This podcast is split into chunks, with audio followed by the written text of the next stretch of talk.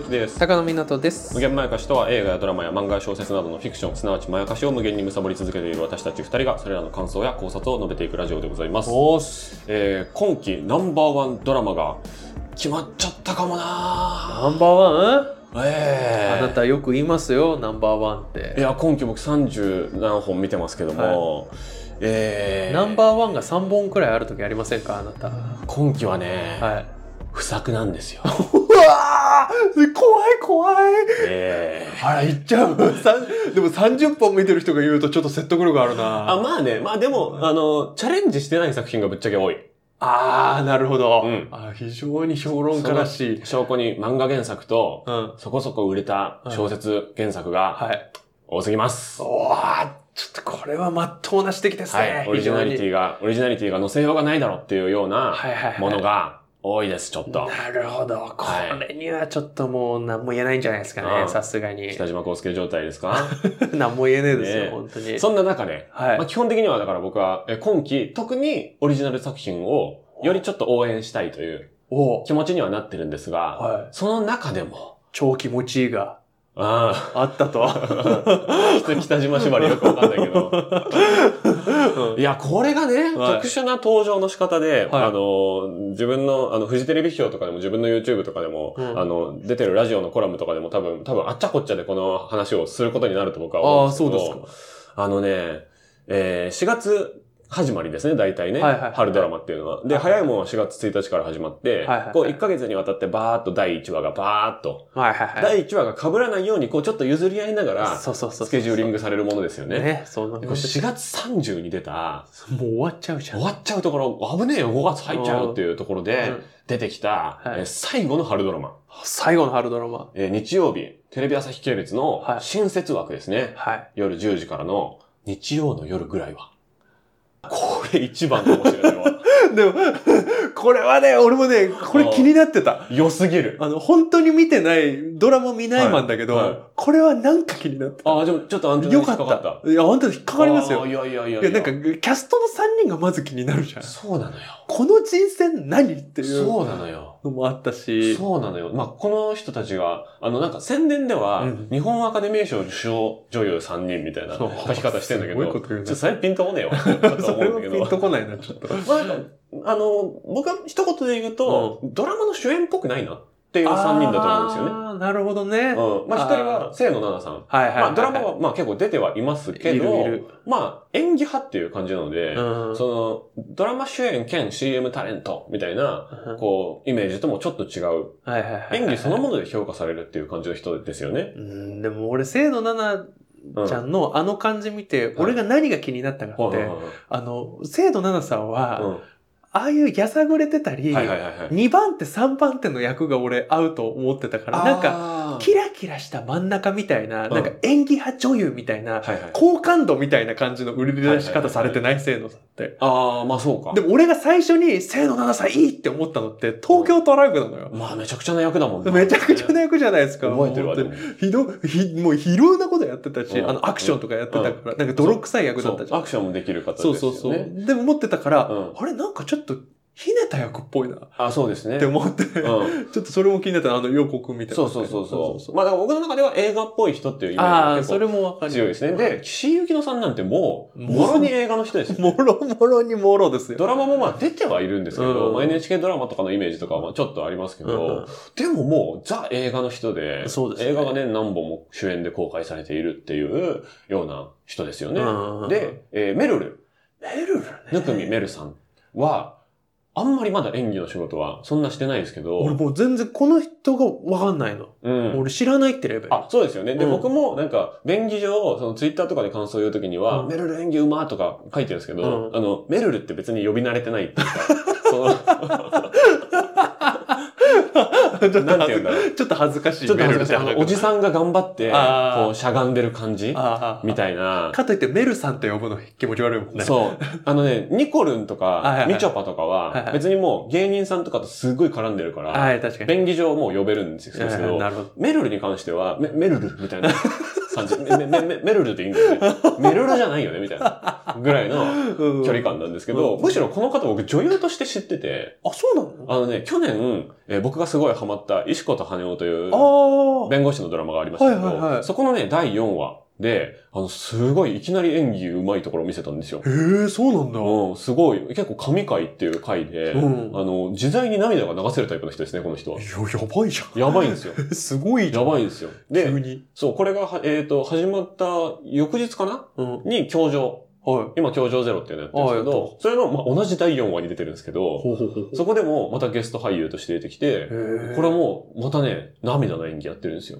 な、な、何者なんだ？いや、何者なんですか 誰が演技できるって気づいたのって感じなんですけど、あ、もう、もう、もう演技力に関してはもう何の申し分もないよねっていう形の人だけど、でもやっぱりこう、モデルさんとバラエティのイメージがある人なんですよね、多分ね。多分そっちメインの人ですよね。多分そうなんですよね。うんなので、ドラマど真ん中の人ではないっていう人が少なくとも岸井さんとメルに関しては完全にそうだなっていう人を三人娘という形の主演にしてるっていうのは、まず結構味として相当面白いなっていううんところで、まあ見る人もそこで気になって見る人が多いんだろうとはいう感じですね。で、お話としては、この3人がね、まあ、取り立てて、こう、ドラマの中心となるような生活を別に送ってないんですよ。ああ、そうなんだ。うん。なんか、ここが彼女たちの社会問題性を象徴している。社会問題ですよね。はいはい。あるある。なんかすごい特殊なバックボーンがあってさ、とか、はい。特に非常にめっちゃかわいそうであるとか、特に何かのすごい被害者であるとか、特に特殊な職業をやっているとはいはいはいか、はい。じゃないんですよ、全員。普通の人なんですよ、結構。あ、そうなんだ。そう。で、清野さんは、うんえっと、ファミレスの、えー、まあ、し非契約っぽいあ、えっと、非正規っぽいですね。うん。契約社員かバイトみたいなう感じですけど、普通にファミレスで働いてる人、普通に。ん。そこら辺にいるじゃん。そこら辺にいる人。別に何百万人もいるだろうなっていう人ですね。で、岸井ゆきのさんはタクシードライバあー。で、普通に仕事してる。あ。もうそこで会ったよ、多そう分。。そう。で、メルルは、えっと、ちくわ部校長で働いてる普通の人。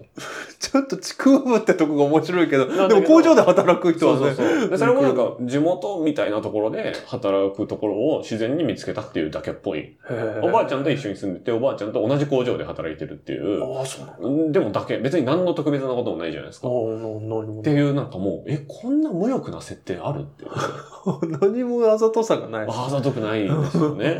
ただ、うんちょっと端々に、こう、それぞれの生きづらさみたいなことが、ちょっとだけ匂ってくるっていう。うーん。それがガツンとね、こう、エルピスの時の長澤まさみさんとか、はいはあの、あの年の時の広瀬すずさんみたいな、い。はいはうわ、戦ってるとかは、うわ、かわいそうとか、みたいな感じじゃないい。ですか、全然。ああ、そうなんだ。そのこと自体は彼女たちは淡々と受け入れていて、っていうことがセリフの合間からスッと分かってくるみたいなね。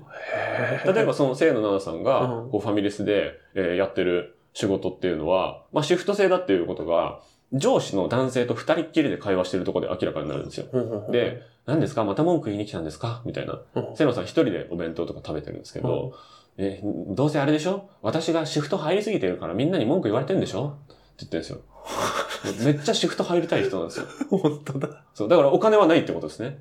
しかも、うわ、バイトしてると絶対そのセリフどっかで出てくる。そうそうそうそう。で、でもそっからがちょっとすごくて、うんいやーでもね、みんなにもちょっと顔向け立たないからさ、っていう、その、まあ、社員っぽい、うんそのその人はスーツ着てるんですけど、上司が言うと、えーじゃあ、あれバラしていいんですか？みたいなこと言って、その研修の時にパワフラ、パワハラ、セクハラされたものを取ってて、それでゆすってシフト増やしてるんですよ。面白い。そう、ちょっと笑っちゃうけど、面白いでも、でも一歩立ち止まって考えてみると、すごい切ない設定じゃないですか。うん、切ないし、でもそのしたたかさが必要なね、そうそうそう。世界でもあるし、でもなんかすごい絶妙なリアリティですね。ね、これすごくてうん。やっぱりあの、ドラマっぽいのは、うん。それで告発して失脚させるのが、はいもうもはやドラマあるあるになっちゃってるけど、そうね。撮りましたよっつって、そうそうそうこの証拠を本社に出しますみたいなのがよくあるやつだけど、それで、各話の43分あたりでね。そうそうそう。しかも、ゆすった上で、うん現生を受け取るんじゃなくそてう、シフトを増やすっそていうあたりも、なんか、すごくないですかすごいな、このバランス感う。覚。えしかもこれテーマじゃないですからね。ただの一台詞ですからね。すごい。ちょっと面白いぞ。面白いな。でこれが僕結構グッと掴まれちゃって。えで、いや、よかったら別にお金で渡してもらってもいいんですよ。え、いいくらぐらいかな、うん ?3000 万とか。ああ、それは無理だわ。ってなって、結局シフト増やすことになるんですよ。で、まあ、でも若干の社会問題性というか背景は一応あって、うんえっと、お母さんが一緒に暮らしてて、あ足が不自由なんですよあ。ねあ、。そうなんだ。だから、その分も、お母さんが、あの、バリバリは働けないから、その分もこう、えー母子家庭で、えーお金入れなきゃいけないっていうしんどさはある。ただ、すっごい苦しい生活として描かれるかっていうとそんなことはなくて、お母さんとのコミュニケーションも、それなりに喧嘩したり仲良くしたりって楽しそうにやってはいるんだけど、清野さんがこう、家帰った瞬間に、あの、お母さんがラジオ番組がすごい好きなんですよ。家に一人でいなきゃいけないから、車椅子で家から出ちゃいけないってことになってて、で、エレキコミックさんがやってるラジオを聞いてるんですよね。そこもなんかリアルで。絶妙だなそう。絶妙だ。そう。で、そこに、あの、はがきを送るのが楽しみなんですよ、お母さんは。うんで、読まれたのが嬉しくて、うん清野さんがひ、あの、ファミレスのバイト疲れて帰ってきたところで、え、聞いて聞いて、今日ラジオで読まれたんだよって言うんですけど、うんもう、もう話したくないじゃないですか。もう何時間も立ち仕事した後って。で無視してたら喧嘩になっちゃって。で、で、二人の中でうん喧嘩になったら、うん煮詰まってる？煮詰まってるっていうなんか合言葉みたいなのがあって、そしたら、ルーティーンが始まるんですよ。わかったみたいな感じで、うん何の言葉もなく、うん車椅子を清野さんが押して、親子で外に出てって、うん近くのコンビニに行って、一番高いアイスを買って食べる。と、味わい深いな。もう味してるよ。そうそうもう話聞くだけで味してる。で、はあ美味しいみたいなアイス食べてお母さんが、うんおお母さんの方がなんかちょっと純真無垢なんですよね。で、美味しいみたいな言うと、いや、高いからって美味しいとは限らないよってめっちゃ疲れたうん清野さんが言うんだけど、まあでも高いのを食べるってことに意味があるんだよね。って言って、その、その シフトを揺する生活をしてる人が、うんそのお母さんとの関係修復のためには、おそらく、まあ、高いのだと400円とかするじゃないですか。まあね。時給分ぐらいはアイスに使うんですよねっていう。時給400円だとちょっと。いや、でも二人分買ってるからね。あ、そっか、二人分買ってるから。あ、そっか。800何十円とか言ってる可能性あるからね。あそうそうそうそう。はっていうところが一人分。あこれが3あ。人分集まって、はあ。で、要はそのラジオの、えーリスナー同士の絆みたいな感じになってくるんですけど、お母さんが、えーバスツアーを当てちゃうんですよ。エレキコミックバスツアはいはいはー。で、その芸能人と一緒に行くみたいなのあるじゃないですい。か。あるある。それをラジオのリスナーコミュニティ中心にやる会があるんですけど、はあの、有名、ちょっとその、エリートリスナーじゃないですか。読まれてるのあって。そうですね。だから、いけるかなと思って応募したら当たっちゃったんだけど、うん自分は車椅子で、実際行くとしてもちょっと大変だなと思って、その、もうぶっきらぼうな、うんえー性格になっちゃってる娘に、あなた、エレキコミックのバスツアー行ってきなさいって言って、権利を押し付けるんですよ。へえ。で、そこで出会うのが、岸井ゆきのさんとメルル。っそういうつながりなのね。ていう、何のことはない話じゃないですか、全部。何のことはないけど、でもね、話聞くだけでも味はしてるよ。そう、ちょっとちょっとの話っていうのが、ここ面白かったんだよって人にしちゃいたくなるぐらいうんうんうんの、なんか名シーン、名台詞みたいなのが、すごい無欲に陳列されてて、へなんかこれ日曜の夜ぐらいはっていうのがタイトル通りの本当にいい温度感で、だからなんかこう、起承転結とか、うねりがあってとか、このドラマは前はこれを見せるものですみたいなのが、うん今の時点でドーンってあるわけではなさそうですね、なんか。ではないですね。あなんならもう1話で終わっても、あ、なるほどなっていうような感じでもある。あ、はあ、そうなんだ。そへえ。2話へのクリフハンガーがない感じすらする。すごいですよ、これ。何それ？だから、うんじゃあその大島さんが、はいやっぱ特にこれが、だから、もう今ナンバーワンだって思ってるわけじゃん。はい。特に、んどう、どういうとこでも、なんかその、総括すると、なんかこう、まあ、今で魅力は分かった。そうねなんか味はしてきてる。はいはいはい。まあ、くだくだ言ってきたけど、うんまあ、一言で言うと、うん適音っていう、そのはあ。適音のドラマっていうのが、いかになかったかっていう ことが分かったんですよ。あ いい表現ですね。うんで、オープニングのシーンで、えー、清野奈々さんが一人でお母さんが起きてくるまでの間に朝ごはんとかをバーって作るシーンがあるんですけど、うんそこでも、あーとか、なんか、うんあーこぼしちゃったとか、うんあー忙しい忙しいとか、ああ、あのね、なんかあの、やたらコミカルな音楽がそうそうそう流れてねまあ。篠原涼子さんとかがやってるイメージの、まドラマはあっていいと思うあってもいいですねその古き良き代々あるものだけど、もう、すっごいつまんなそうな顔して、すっごい普通の家事をしてるへところから始まるっていうのが、でも、悲壮感はあんまないっていうところがえ。、それすごくないですか？そう、ザ社会派みたいな、うん。その坂本雄二ドラマが本気出す時あるじゃないですか。はいはいはい。あの時の、うわ、これはちょっと、正座してみない、正座してみなきゃいけないなとか、うん。録画して CM 飛ばしで見ようかなとか、ご飯食べながら見れないなとか、なっちゃう感じでも全然ないんですよ。なるほど。あの、こう、ネットで論争が起きるようとなか、感じでもない。尖ってるとかう、んいう評価を得る感じでもないんですよ。はあ。でも、淡々と見るのってこういうのでいいよなっていう。しかもなんうか、日常本話化系とは違う違います。それもすごくない？俺、日常本話化系本当に見れないの俺。うん。やっぱりあまりにもうん何も起こらなすぎると、んやっぱり俺物語が好きな人間だはいから。それが好きな人がいるのはわかるけど、うん。あんまりにも起こらないともう、うんはい次、はい次って見れないじゃん。や、そう、その日常系で、そのちょっとうーんって思っちゃうのは、うんなんかあまりにもそのキャラクターに依存してるなみたいな。はいはいはいはい。サザエさんならそれでいいけどうんさ、うんで、渡る世間ならそれでいいけどさ、うん今から知る新しいキャラクターたちにそこまでうん何も起きなくても、あの、見れないよ。うんっていうことはまああると思うんですけど、そういうほど起きないわけでもないんですよ。で今、聞いてると、うん。ちょっと次聞きたくなるな。みたいな。1話でこれやって、え、じゃあ次どうすんだろうな、みたいなは感じね。言っちゃうと、まあ1話 TVer でね、無料で多分ずっと見れるんで、うんぜひ見てほしいんですけど、あの1話ね、あの、エレキコミックさんのバスツアー行ってうん3人が仲良くなって友達になった。でうんもそれでいいじゃないですか。おい。で、でも清野さんが途中で、なんか、うわ、しんどいみたいなの言い出すんですよ。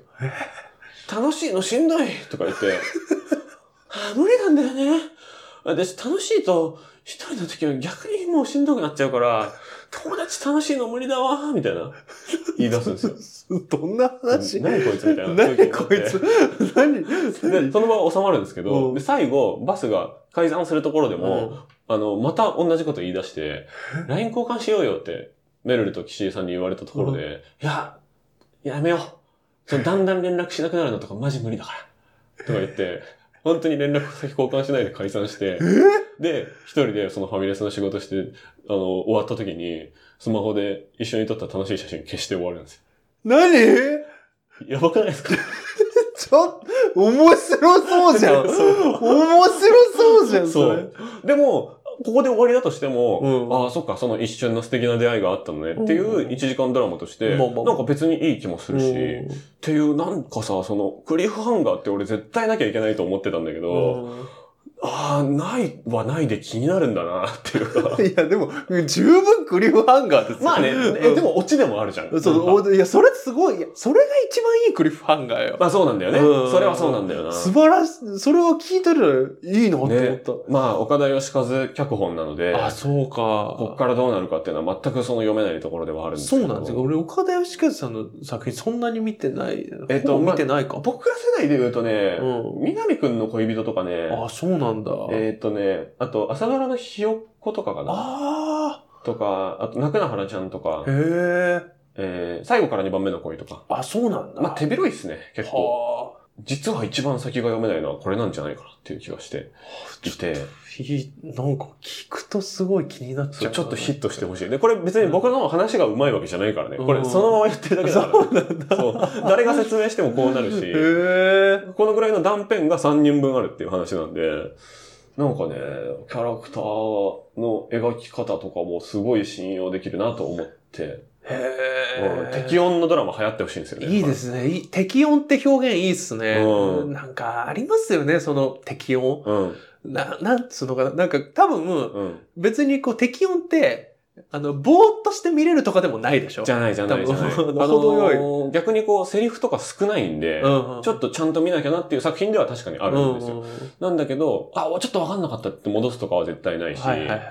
そのコミカルすぎるとかシリアスすぎるとかのドラマがもう、どっちかじゃないと企画通んないみたいになってんじゃないかなっていう まあね。気がしてて、あとなんだろうな、なんかこう、その物語自体には、あんまり必要ないけど、うん。視聴者を引きつけておくために入れてる、うん。なんていうのかな、お子様ランチにくっついてくるおもちゃみたいな、とか、旗とかね。そうそう、旗とかみたいなチ。キンライスに刺さってる旗そういうのいららねえんだよ、みたいな。ああ、ないないないないないない。ねっていうことでしょ一個もない。ああ、だから大人の味かもしんないわ。ああ、本当の意味で大人の味。うんうんうん。うんでもそれは地味とかつまんないっていう意味の大人の味じゃなくてうん、ちゃんとその季節のうどの味がわかるとかあるじゃないですか。湯葉うまいとかあるじゃないですか。